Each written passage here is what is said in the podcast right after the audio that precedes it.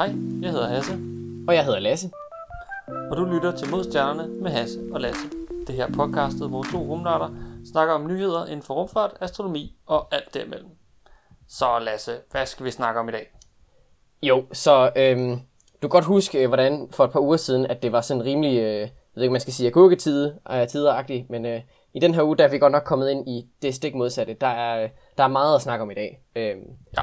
Jeg tænker, at den første sådan, nyhed, det er nok en af de helt store. Øhm, hvis man øh, har fulgt lidt med i, øh, i sådan, ved ikke, nyheder generelt, øh, så har man garanteret he- hørt det her med, at man har fundet, øh, fundet spor af liv øh, i Venus' atmosfære.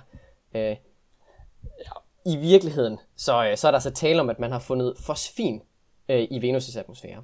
Ja, det er ikke, øh, det er ikke helt som, at man lige har fundet en lille grøn alien. nej, nej, bestemt ikke. Øh, det, er- der er her tale om, øh, om hvad hedder det, en gasart, øh, som er meget ætsende og, og farlig for mennesker. Øh, men her på jorden, der kender man til den fra, øh, hvad skal man sige, øh, man kan lave den i laboratorier osv., øh, og så bliver den skabt under sådan helt ekstreme temperaturforhold, øh, og så bliver den altså skabt af bakterier og den slags. Øh, på Venus, der er der, øh, der er der altså ikke rigtig, øh, ikke rigtig nogen sådan, øh, processer, der ligesom kan skabe det her øh, fosfin. I hvert fald ikke af nogen, man kender til, hvor der er tale om, om en, en abiotisk proces, altså en, en proces, som ikke involverer liv. Øh, så, øh, så der er så mulighed for, at det her fosfin altså er en, det, man kalder en, en øh, biosignatur, en eller anden form for øh, indikator af, at der, kan, altså, der så kan være liv. Lidt ligesom hvis man kiggede på jorden helt vildt langt væk fra, og man så alt det CO2, vi har i atmosfæren, det vil også være en, en slags øh, bio, øh, bioindikator for, at der ligesom Ja. er liv. Ja, så det er derfor, man, man måske tænker lidt over, okay, det betyder nok, der er liv, men det er mere, at man har, det er ikke sådan definitivt bevis for, at det er der, men det er, det er en indikator på, at der kan være er noget, som, som, som måske minder om liv. Men igen, det kan også være, at der er noget, vi ikke kender til omkring, man, hvordan man laver forsvin. Ja, så i den artikel her, hvor de ligesom har, har meldt det ud, øh, jeg har lige været ved at læse den, og den er i øvrigt øh, virkelig fantastisk lavet. Altså sådan, de har virkelig gået alting i, ned til sømne. Det er virkelig, de er, det er så detalje, detaljepræget, det er helt vildt. Øhm, altså alene deres målinger, til at starte med, der havde de, de havde brugt sådan et, et relativt stort radioteleskop, øhm, hvor der var en phd studerende der sad og kiggede, øh, og så så hun det her mærkelige signal med, at der lige pludselig, så var der den her spektrallinje for, øh, hvad hedder det, fosfin, og hun var selv sådan, okay, det er lidt mærkeligt. Vi tjekker lige efter. Øh, så hiver de fat i, øh, i dem, der styrer ALMA, som er verdens største radioteleskop, øh, peget op på, øh, og der har de altså, øh, der har de altså målt efter, og øh, de her linjer er der 100% sikkert. Der er altså fosfin i atmosfæren. Øh, det er altså ikke, øh, ikke bare øh, noget, de har forestillet sig. Øhm, okay, Okay, og så begynder de så at prøve at forklare, forklare, hvordan kan det være? Altså, der er så meget øh, fosfin. Vi snakker, altså nu, nu siger jeg så meget, øh, vi snakker 20 øh, parts per billion, øh, så hvad skal man sige, 20 fosfinmolekyler øh, molekyler per milliard øh, partikler i alt i atmosfæren. Okay, så det er altså små ting. Det, det er meget lidt, ja, bevares. Ja. Men det er stadigvæk meget i forhold til, hvad man forventer. Man kan godt skabe det i vulkaner og den slags. Øh, og Ah, det er også ja. det, de, de så ligesom begynder at prøve at forklare i artiklen. Så prøver de ligesom at gå igennem, okay, hvilke geofysiske processer kender vi? Øh, fordi Venus det minder ret meget om jorden sådan i størrelse og så videre. Så vi er ret sikre på, at vi sådan har en idé om, hvordan det fungerer. Tektoniske plader, vulkaner og alt det der. Ja. Så prøver de ligesom at regne alt det igennem, og prøve at finde ud af, okay, kan det komme derfra? Øh, det kan det så ikke fra de geofysiske processer. Så prøver de også at inkludere øh, kometer og meteornedslag, hvad der nu ellers er. Det er heller ikke nok. Øh, de prøver faktisk ikke alle sådan mulige kilder, øh, man kender, som er øh, abiotiske, altså hvor der ligesom ikke er tale om liv. Øh, og de, de, de, de kommer frem til, at der mangler cirka en faktor 10.000, før de er oppe i, de, øh, i den mængde, Okay, man ser. okay. Det er noget af en øh, størrelsesorden. Ja, så... Øh, Ja.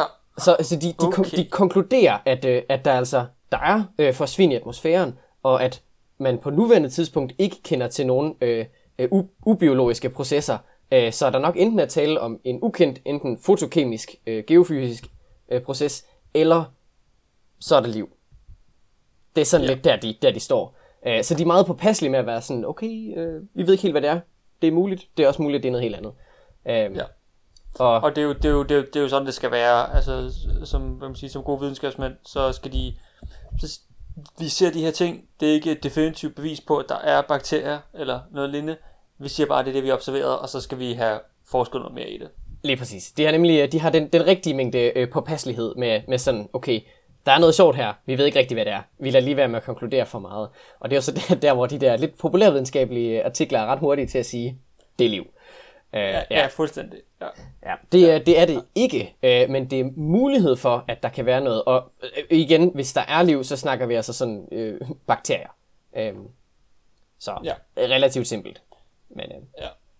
Ja, ja, jeg fik også øh, tilsendt et, øh, et meme om, øh, at øh, i stedet for at Starship fra SpaceX skulle til Mars, så er det nu øh, alle, alle sejl mod øh, Venus, fordi det der, det hele sker. og det tror jeg er en helt vildt dårlig idé.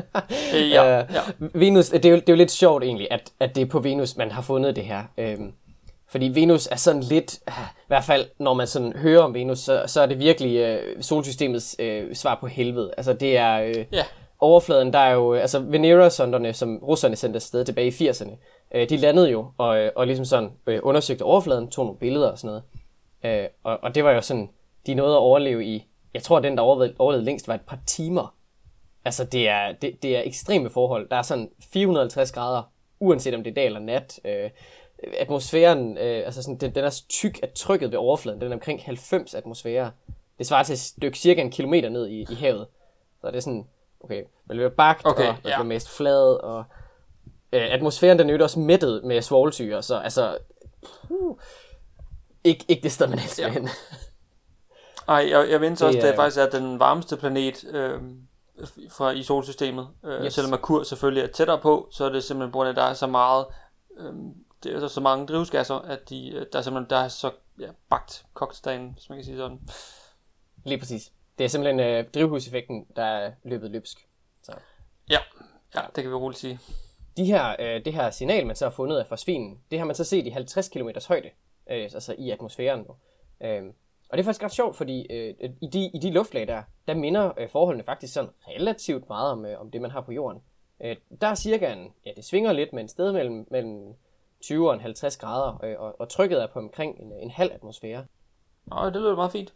Ja, altså så, altså det er ikke fuldstændig umuligt.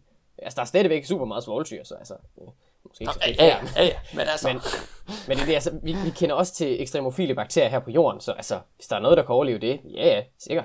Altså, det, øh, jeg tror, det er ganske sandsynligt. Ja, nogle små bakterier, som lever i ja, ekstrem varme, eller i radioaktive øh, ting, og så er de her ekstremofiler, det er sådan nogle, nogle små væsener, der kan overleve nærmest alt. Ja, det er, det er som regel meget specialiseret til sådan et enkelt øh, sådan, hvad skal man ja. sige, øh, område at bo i, hvor det sådan er enten ekstrem varme, eller ekstrem kulde, eller noget lignende. Men øh, man, man kan sagtens forestille sig bakterier, der kan overleve i, i svovltyre. Det er, det er bare, at man specialiserer sig til det. Men det er jo helt vildt ja. sjovt, hvis, hvis det er rigtigt, fordi så begynder vi jo at skulle til at genoverveje, hvor vi leder efter liv, fordi Venus er jo overhovedet ikke noget, man vil tænke, ah, her er mulighed for liv. Det er jo, altså man var derhenne i 80'erne, og så var man sådan, ja, nej, der er ikke noget her. Og hvis der lige pludselig er det... Øh, det var rigtig fint, men vi behøver ikke komme igen. ja, sådan, ja, nej, vi er klar. men, men hvis der alligevel er der liv der, så skal vi jo til at lede, liv, øh, lede efter liv alle mulige mærkelige steder. Det er jo ikke til at sige, hvor vi finder det. Nej, det er, det, i hvert fald det ændrer vores perspektiv på, hvordan liv opstår. Ikke nødvendigvis intelligent, men bare liv generelt, men mm. også, ja, hvor skal man kigge hen af, hvad, hvad er et rigtigt sted at lede efter liv? Det bliver lige pludselig en helt anden ting. Og især, når vi havde så meget fokus på, om der måske har været liv på Mars, øh, at, at man så nu lige pludselig kigger et helt andet sted ind og siger, okay, hvad sker der lige her på Venus? Ja, og der er... så måske reelt er liv lige nu. Altså, det, ja. altså en, en, en sjov ting ved det her, det er, at det bliver, altså, det bliver skal man sige, øh, fjernet fra atmosfæren øh, løbende. Øh, UV-stråling og sådan noget kan, kan få det til at hvad hedder det, dissociere. Så det går i stykker ja. gradvist. Men i og med, at man stadigvæk detekterer det, så må der altså være noget, der ligesom refresher det af en eller anden Ja, altså fylder mere og mere forsvin ind. Præcis. Selvom det bliver så, ødelagt. Ja. Okay. ja. Så der er så kilder til det, hvad end det er. Men, øh, ja. Så det er så, øh, det er så vældig sjovt. Og så sådan lidt mere fra et filosofisk synspunkt, så kan vi jo sådan lidt, øh, lidt, måske sådan lidt bedre finde vores plads i universet, hvis vi ved, at der er liv andre steder og sådan noget. Det kan, det kan måske øh, gavne lidt sådan, øh, på, på global plan. Det, øh, ja, jeg sidder lige sådan, der, lige pludselig så, så har vi nu to datapunkter, hvis det passer med, at der er liv på Venus, som jo er bedre end en. Helt sikkert. Det, øh, okay. Ja. Men øh, man kan håbe på, at det sætter lidt, øh, lidt skub i, øh, i, det her, øh, i det her med at sende, sende sonder afsted. Ja. Og nu, jeg nævnte jo det der med, at man havde kigget med ALMA, øh, det der kæmpe store radioteleskop. Øh, bare lige Ja. en sjov ting, jeg lige blev mærke i. Øh, de har så målt, øh, hvad hedder det, øh, for svinlinjerne her, ned til øh, 15 sigma øh, præcision. Okay, Ja, slap af. Øh, ja, det, det er sådan en, hvor man sådan tænker, okay, rolig gutter. Øh, normalt så siger man, at hvad det er 5 sigma, så er man sådan, så ved man det. Altså så er man 100% Ja. sikker på, at man har målt noget. Øh, fem, ja. 15 sigma øh, præcision, øh, antaget at det er en normalfordeling, så er det øh, 99,99999 øh, 51 øh, 9 øh, procent sandsynlighed. Okay. Ja. Øh, så, så sådan i, i grove træk øh, 100. Ja, ja. Ja. Den er, den er så godt som sikker. Ja. er der så ikke meget rafle om der? Så øh, Nej, det er der sgu ikke. der, der er forsvin i atmosfæren. Helt ja. sikkert. Men øh, ja. Så forhåbentlig så, øh, så får vi altså lidt mere, øh, lidt mere at høre om, øh, om Venus i de kommende år, når, man lige, øh, Ja. når vi lige får taget sammen og sendt nogle sonder afsted og sådan noget. Det, øh, det bliver sjovt. Ja, så har jeg lige tænkt på, at vi har der haft øh, Baby Colombo, har der været inden forbi til nogle flybys. Den er på vej ind til Merkur, og kommer først frem i, som at et, øh, en satellit, der skal ind og, og kigge på Merkur, kommer først frem til Merkur i 25, mener det er, den er planlagt. Øh, og laver en, sådan nogle forskellige, det der hedder flybys, hvor den sådan flyver forbi øh, både Venus og Merkur sådan flere gange, for ligesom at få taget energien af til sidst, så kan den sådan gå i kredsløb omkring Merkur, og så begynde at undersøge. Så det, øh, ja, så der, der bliver nok sendt mere afsted her i de kommende år. Jeg kunne forestille mig, at de laver nogle flere dedikerede missioner. Lige pt. er den seneste, man har, det er øh, den japanske øh, Ak- Akatsuki, eller hvordan det nu lige skal udtales, som er, som er sådan en, en, en, øh, en sonde, der er gået i kredsløb rundt om siden øh, 2016. Så øh, man, har, Okay. man, er altså, man er derude også lige nu med den her ene sonde, men øh, før det, der, der er så ikke meget forskning i det. Det har været, øh, ESA har været forbi med en, øh, en sonde tilbage i øh, 2014, og så øh, det japanske nu her. Og ellers så har det så været ret stille og roligt. Det har meget været flybys, de her, hvor man lige suser forbi, og så er på vej videre. Men, øh, Ja. ja. men altså ikke rigtig noget, noget permanent som sådan. I hvert fald ikke nogen sådan banebrydende nye, øh, nye sonder i den forstand. Så øh, det kan man håbe på, at, øh, at det bliver ændret på nu her. Ja, helt klart. Men øh, måske inden vi hopper videre til næste del, så kunne det måske være bedst, hvis vi lige tager et lille deep dive. Øh, det er jo den del af podcastet, hvor vi dykker ned i et emne, og med svømmefødder og ildtang, så alle kan være med. Øh, fordi der, jeg tror inden vi går videre til dagens næste nyhed, så tror jeg, vi lige skal forklare nogle ting, fordi det kommer til at snakke om nogle, et emne, som måske ikke alle lige har en god intuition om, og det er mørk stof. Ah ja, uha. Det er jo ja. et af de, de store mysterier. Uha. Ja, i universet, som, Yes. og det faktisk er et stort mysterie, vi ikke rigtig ved en skid om. øh, Og det er så fedt, når folk spørger, Nå, kan du ikke lige forklare hurtigt, hvad det er? mm, jo, ja, ja, helt Ja, klart. godt. Ja, nå, øh, men mørk stof, øh, hvad er det egentlig? Øh, det er et rigtig godt spørgsmål, det ved vi heller ikke selv. Øh, Ja, og, og nu skal det så lige siges, det er ikke fordi, at Hasse og jeg ikke ved det. Øh, Det er også rigtigt, men det er også som i alle, alle andre. Der er ikke nogen, der ved, hvad det er. Vi har en masse idéer, men det er altså ikke, øh, vi har ikke noget endegyldigt endnu. nej, så, men altså, navnet kommer fra øh, det her mørke stof, at det, er, det ikke interagerer med lys. Normalt stof, som dig, mig, Lasse, jorden, stjernerne, alt det andet, det er, er lavet sådan af, hvad man måske vil kalde almindeligt stof. Øhm, og det interagerer så med lys, med for eksempel absorberer det, eller reflekterer det lidt, ligesom hvis man ser refleksionen af et spejl, eller sådan noget. Det er for eksempel. Men det gør mørk stof ikke. Og det er så her i navnet kommer, at det er mørkt, og det er et eller andet stof, vi ikke ved hvad. Øhm, så for eksempel selv, hvis du, havde, hvis du kunne holde en klump af det i din hånd, og du sådan kunne lyse med det med en lommelygte, så ville du ikke kunne se det, for det ville ikke, det ville ikke kunne interagere med lyset, så det ville, lyset ville bare gå lige igennem. Øhm, så det er sådan noget lidt mystisk noget. Og så er der selvfølgelig nogen, der så, selvfølgelig tænker, øh, så du kan ikke se det. Hvordan ved du så, at det findes? Altså, det, altså, så kan du ikke måle noget på det. Der er en måde, vi kan måle på det, det er, at, øh, at det interagerer med tyngdekraften. Så vi kan se, øh, måden man gør det på, det er, at, at man kigger på, hvordan galakser øh, roterer. Så for eksempel i Mælkevejen, vi er sådan en fin spiralgalakse, hvor der er sådan et centrum, og så er der sådan nogle spiralarme ud. Og hvis man så kigger på, øh, på hastigheden af stjerner, hvordan den sådan rotationshastighed, altså hvor hurtigt de kører rundt om centrum, så øh, hvad man forventer af øh, fysikken, så burde øh, hastigheden, hvormed øh, ting roterer, den vil falde sådan radielt ud. Så hvis du for eksempel er helt i ved centrum, så bevæger du dig relativt hurtigt. Hvis du er halvvejs ude fra centrum af, så bevæger du dig langsommere, og hvis du er helt ude i enden, så bevæger du dig endnu langsommere. Det er det, man ser med for eksempel øh, planeter. Så Merkur er ja. helt vildt hurtigt til at kredse rundt om, om solen, hvorimod Pluto tager helt vildt lang tid. Det er, det er sådan den der klassiske øh, analogi, man kan lave. Og det er, det er så det, man ikke ser med, med galakserne. Ja, det er nemlig det, der er lidt mærkeligt. Så i stedet for, at den, sådan, man sige, den falder jo længere ud fra centrum, du kommer, så når den sådan et plateau, der er relativt højt, og så sådan er den bare flad. Og den eneste, eller i hvert fald den måde, vi, man kan forklare det på, det er, hvis der er noget ekstra masse, vi ikke lige kan se, eller som vi måske ikke har målt. Og så går man selvfølgelig ud og kigger, øh, er der, har vi misset et eller andet? Fordi man har kigget på alle stjernerne og på at regne på, okay, der skal være så mange stjerner her. Hvad betyder det så for, hvor meget masse der er, og hvor meget, så har man så også målt på gas, sådan nogle gastoger, som vi måske har snakket om, sådan med hydrogen, altså brinttog, øh, gastoger.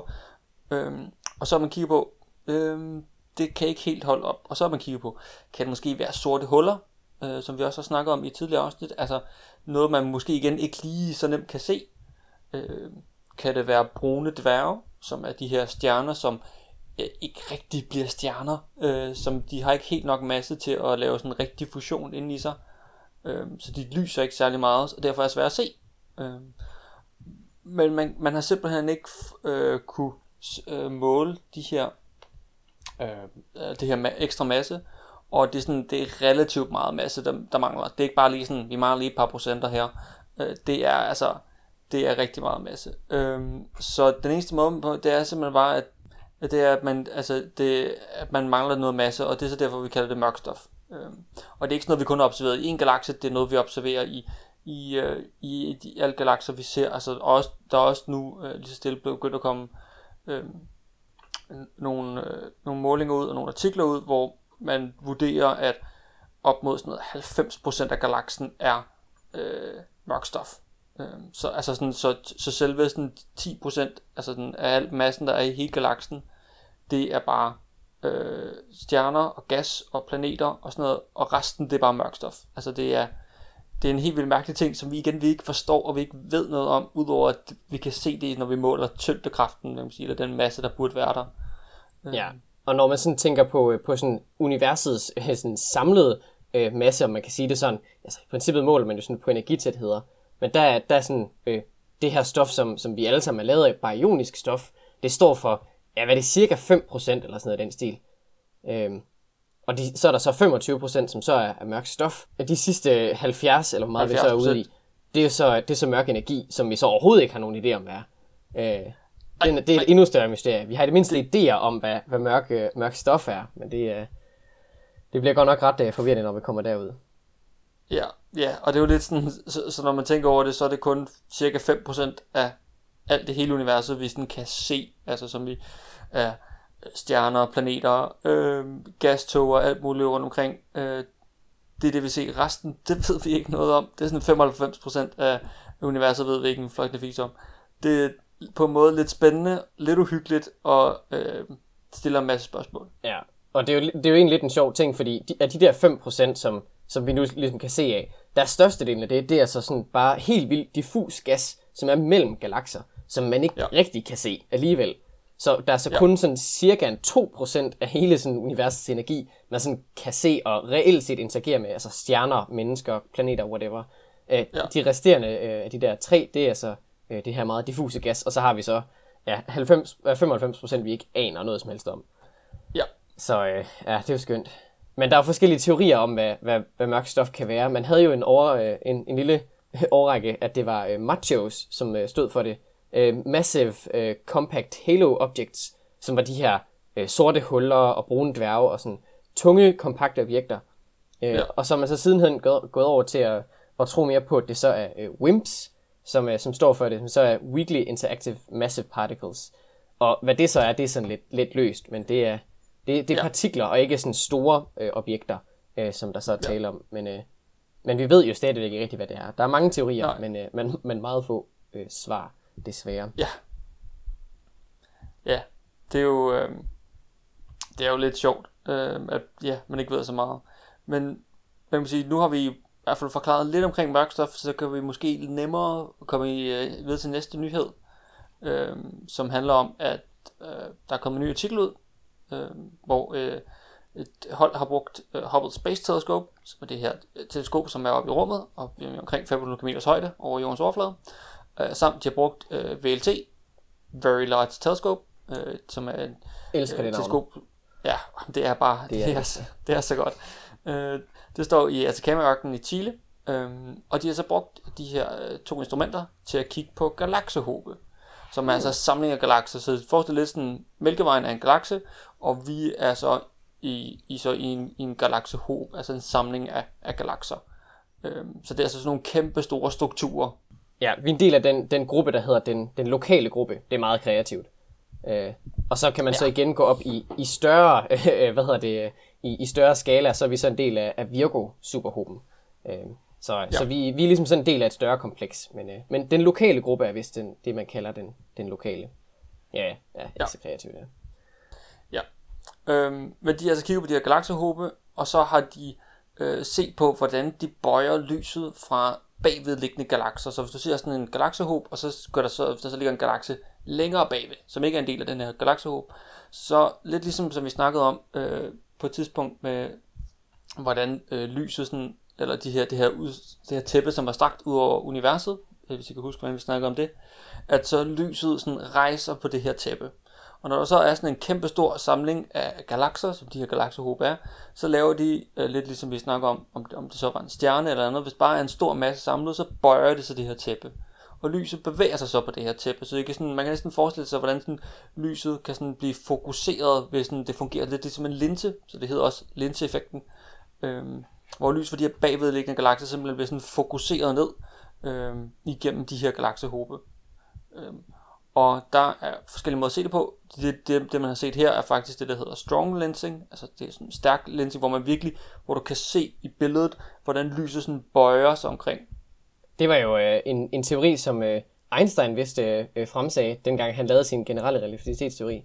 Det, øh, der er også øh, flere af de der objekter, man nu har fundet øh, i det her strong lensing, øh, som hedder, øh, hvad det, de hedder Einstein-kors og Einstein-ringe, man kan se.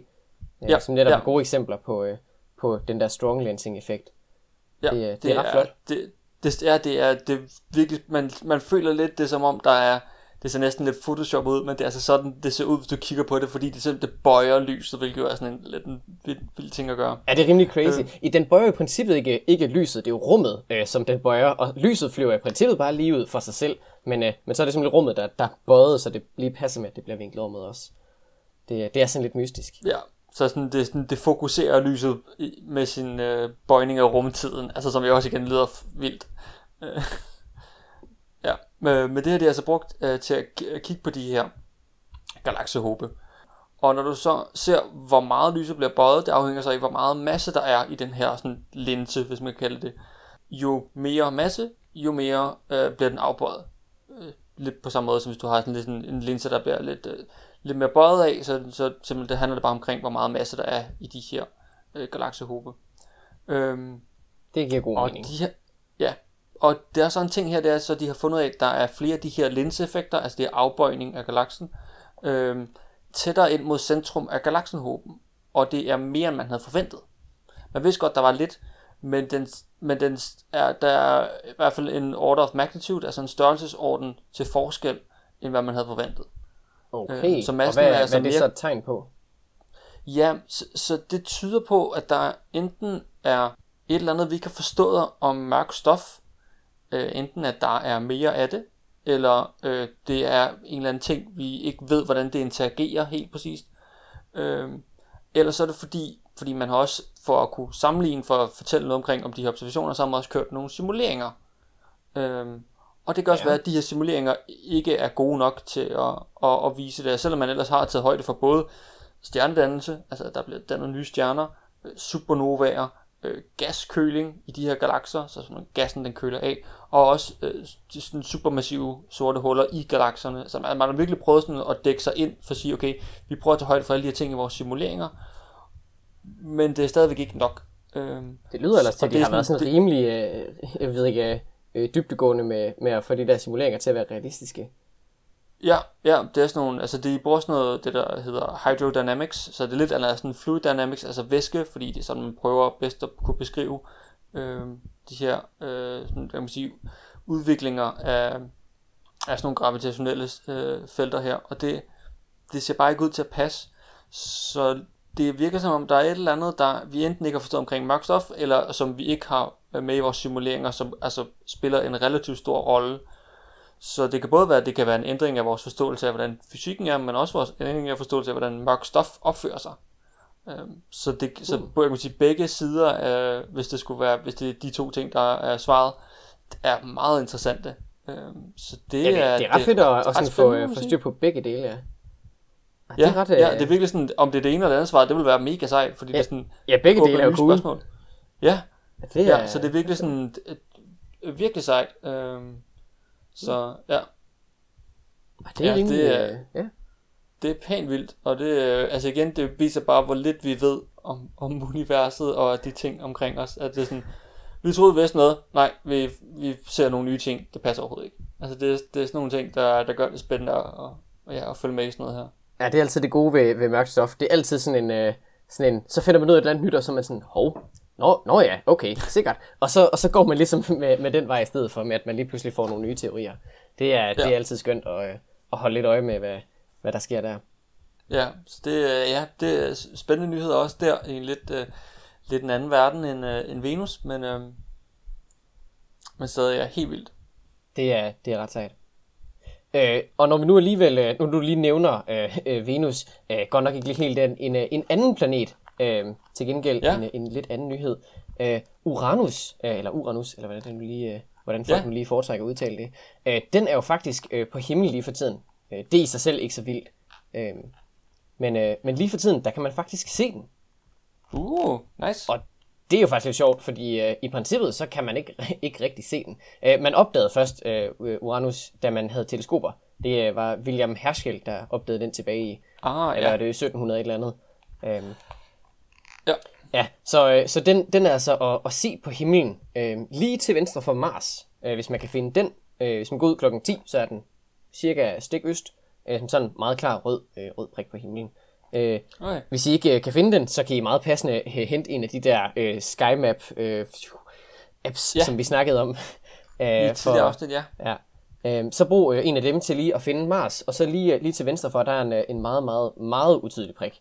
Øh, det skal siges, øh, den er en magnitude 5,4. Øh, mennesket kan under ideelle forhold se ned til omkring 6,1. Øh, så den er altså på grænsen til, hvad der sådan er synligt. Øh, Ja. men øh, den er altså på, øh, på himlen og, og kan ses, hvis man, øh, hvis man er et meget mørkt sted. Øh, og øh, har gode øjne Ja, og lidt noget, øh, man skal kigge efter. Måske kan, hvis man bare har en almindelig kikkert, Helt sikkert. En kikkert, et eller andet øh, teleskop, hvis man har adgang til det, så øh, hjælper det helt sikkert. Altså et lille bitte teleskop, det er mere end rigeligt. Der skal ikke særlig meget til, for at du kan se den. Så hvis I har noget, så, øh, så prøv at bruge det, og så, øh, så ellers øh, se, om I kan få øje på, øh, på Uranus på, øh, på nattehimlen lige for tiden. ja. Det er, det er sådan lidt en, øh, en, en kort nyhed. Øh, en anden øh, kort nyhed, som jeg lige, øh, lige har kigget lidt på, øh, det, er, det, det er lidt sjovt for, for mig i hvert fald. Øh, nu, nu sidder jeg og skriver speciale om, øh, om ja, ikke helt om kamera, men tæt på. Øh, jeg sidder og skriver speciale om, øh, om CCD-detektorer. Øh, og meget apropos øh, den slags, så er øh, LSST's øh, kamera, det er ved at blive testet nu her. Ja, LSST. Ja, øh, Large øh, Synoptic Survey Telescope står det for. Uh, yeah. Gode Ja. navne. ja, det er skønt. Det er det, det, det, det, det, det teleskop i verden. Det, det er egentlig ikke særlig stort. Det kommer til at blive 8 meter diameter, så øh, ikke særlig stort. Det er stadigvæk kæmpe stort, men i forhold til de her er helt vildt store ja. nye, så, øh, så er det sådan ikke så stort. Det fede ved det her øh, teleskop er til gengæld, øh, det er et synsfelt. Det kommer til at blive kæmpe, kæmpe stort. Det kan tage sådan, altså jeg tror der kan være, hvad det er, 40 fuldmåner eller sådan noget i dens øh, synsfelt. Det er kæmpe stort. Wow. Ja, Okay. Øh, og, og dens, dens kamera, altså det, den her detektor, øh, det, det bliver verdens største. Øh, den, den kommer til at have, øh, altså sådan, skal sige, øh, hvad er det, 178 øh, enkelte CCD-detektorer, man så sætter op i sådan et smart øh, sådan, øh, gittersystem. Og så øh, får det altså øh, i alt, øh, hvad er det, cirka øh, øh, 3200 megapixels. Øhm, What? Det lyder jo sindssygt. Ja, det er sådan rimelig, rimelig hæftigt. Um, så de er ved at få, få færdiggjort selve kameraet nu her. Øh, De mangler jo så stadigvæk selve teleskopet og alt det der, få bygget det. Øh, Men kameraet, som ligesom sådan er den, den vigtige del, af, af, Ja. teleskopet her, den er, den er de så ved at have, at have styr på. Så de har taget en hel masse testbilleder. Øh, Ja, nogle ret sjove nogen. Øh, blandt andet så har de taget et, et billede af et øh, romanesco broccoli hoved. okay, så, ja, så det, det er ikke at ting op på himlen, det er simpelthen af, af broccoli. ja, øh, de, de, de, er, det er jo stadigvæk inde i laboratoriet, hvor de sådan er ved at sætte Ja. ja. det op og sådan noget, så øh, de har ikke lige kunne, kunne pege det op af om natten. Øh, de, har, altså, de har både taget billeder af det der broccoli, de har også taget et billede af øh, øh, Vera Rubin, øh, altså et, et billede af et fotografi af Vera Rubin, øh, som var en, en, øh, en amerikansk øh, astronom, øh, som observatoriet i øvrigt skal opkaldes efter. Øh, Ah, billedet af okay. hende, og der er et billede af sådan teamet, der har været med til at lave den og sådan noget. Der er en hel masse forskellige, men jeg synes bare, det, det mest sjove billede, de lige fik taget der, det var altså lige af, af et broccoli-hoved. Det er sådan lidt, øh, jeg synes, det er lidt sjovt. Ja. Am, romanesco broccoli er altså også meget pænt at tage billeder af, så jeg kan godt forstå, at de har valgt at lige uh, at finde sådan et, et, et lækkert et der. Nice. Okay, det er godt. Det, er- det er godt, der sker noget der. Ja, det, Er, det er fedt, at de, øh, at de rent faktisk er, er lidt i gang der. Øh, teleskopet skulle jo, ja, efter sine, nu ved jeg ikke lige helt, hvordan det står til med, øh, med diverse øh, øh, sygdomme og hvad der nu udskyder ting, men øh, det skulle, øh, skulle stå klar i 2022, øh, hvis alt går godt. Så øh, det er bare at vente nice. og se i spænding. Og, og så måske er der også lige en sidste, sidste nyhed, inden vi uh, triller af for i dag, tror jeg. Ja, Øhm, det er jo, at øh, solen er nu gået ind i, øh, i cyklus nummer 25. Øhm, øh, fordi, øh, hvert fald, øh, hvor man gør det på, øh, så har NASA nu meldt ud, at øh, vi var i solens øh, minimum aktivitet, så sådan, den, sådan, hvor den er mest afslappet i sin aktivitet, hvis vi skal sige sådan, i december 19. Øh, og lige så stille er på vej nu op igen. Øh, der er jo sådan en, øh, en cyklus på, det er lige omkring 11 år, Ja, det er der øh, fra omkring, ja. solen. Ja. Øhm, og jeg vil sige, det kan godt være lidt svært at finde ud af, om man er et minimum, når man er i det.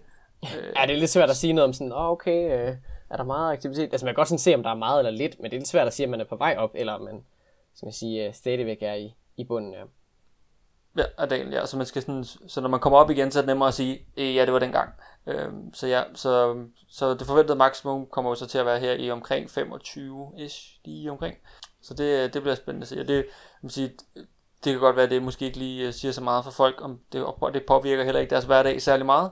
Øh, men for folk, der sender satellitter op, især i, i, i tæt på, øh, på jordens overflade, som for eksempel ISS, eller som også med lille Delfini, så, så betyder det relativt meget, fordi jo mere aktiv solen er, jo, øh, sige, jo, jo mere bliver vores atmosfære varmet op, og dermed så udvider den sig lidt, og så er der også øh, man sige, mere vindmodstand, hvis man kan kalde det sådan, øh, op i de her 300-400 km højde. Og så falder altså satellitterne lidt hurtigere ned, fordi der er mere vindmodstand. Øh, Ja, og, og nu bliver der sagt øh, en, en lille smule hurtigere ned, det er meget. Øh, så Delfini ja. skulle jo have, altså sådan, hvis man sådan bare midler over øh, solens aktivitet og sådan noget, så skulle øh, Delfini have været ude i sådan et sted mellem halvt og et helt år. Øh, ja.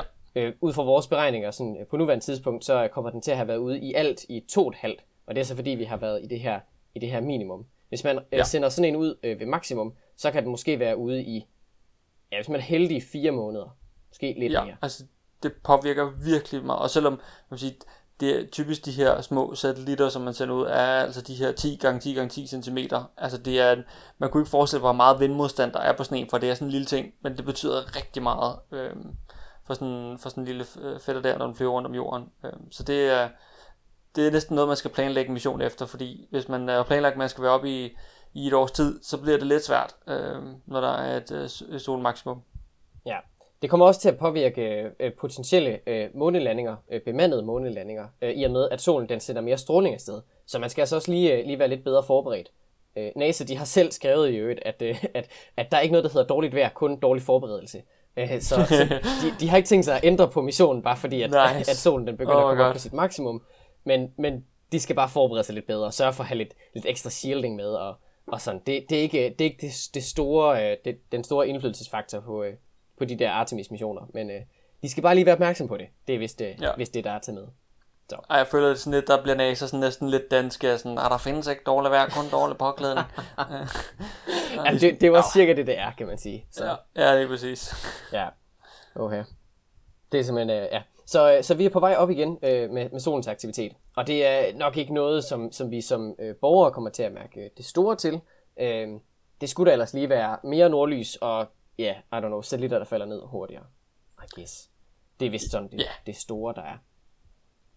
Nå, vi har vist ikke øh, så meget mere at snakke om i den her uge, så jeg vil bare sige tak, fordi I lyttede med i den her uge. Hvis I har ris, rus, ting, vi skal snakke om, øh, gode spørgsmål, fede billeder, vi skal dele af romanesco, øh, broccolihoveder eller alt muligt andet, så øh, tøv ikke med at sende os en, øh, en mail på modstjernerne gmail.com.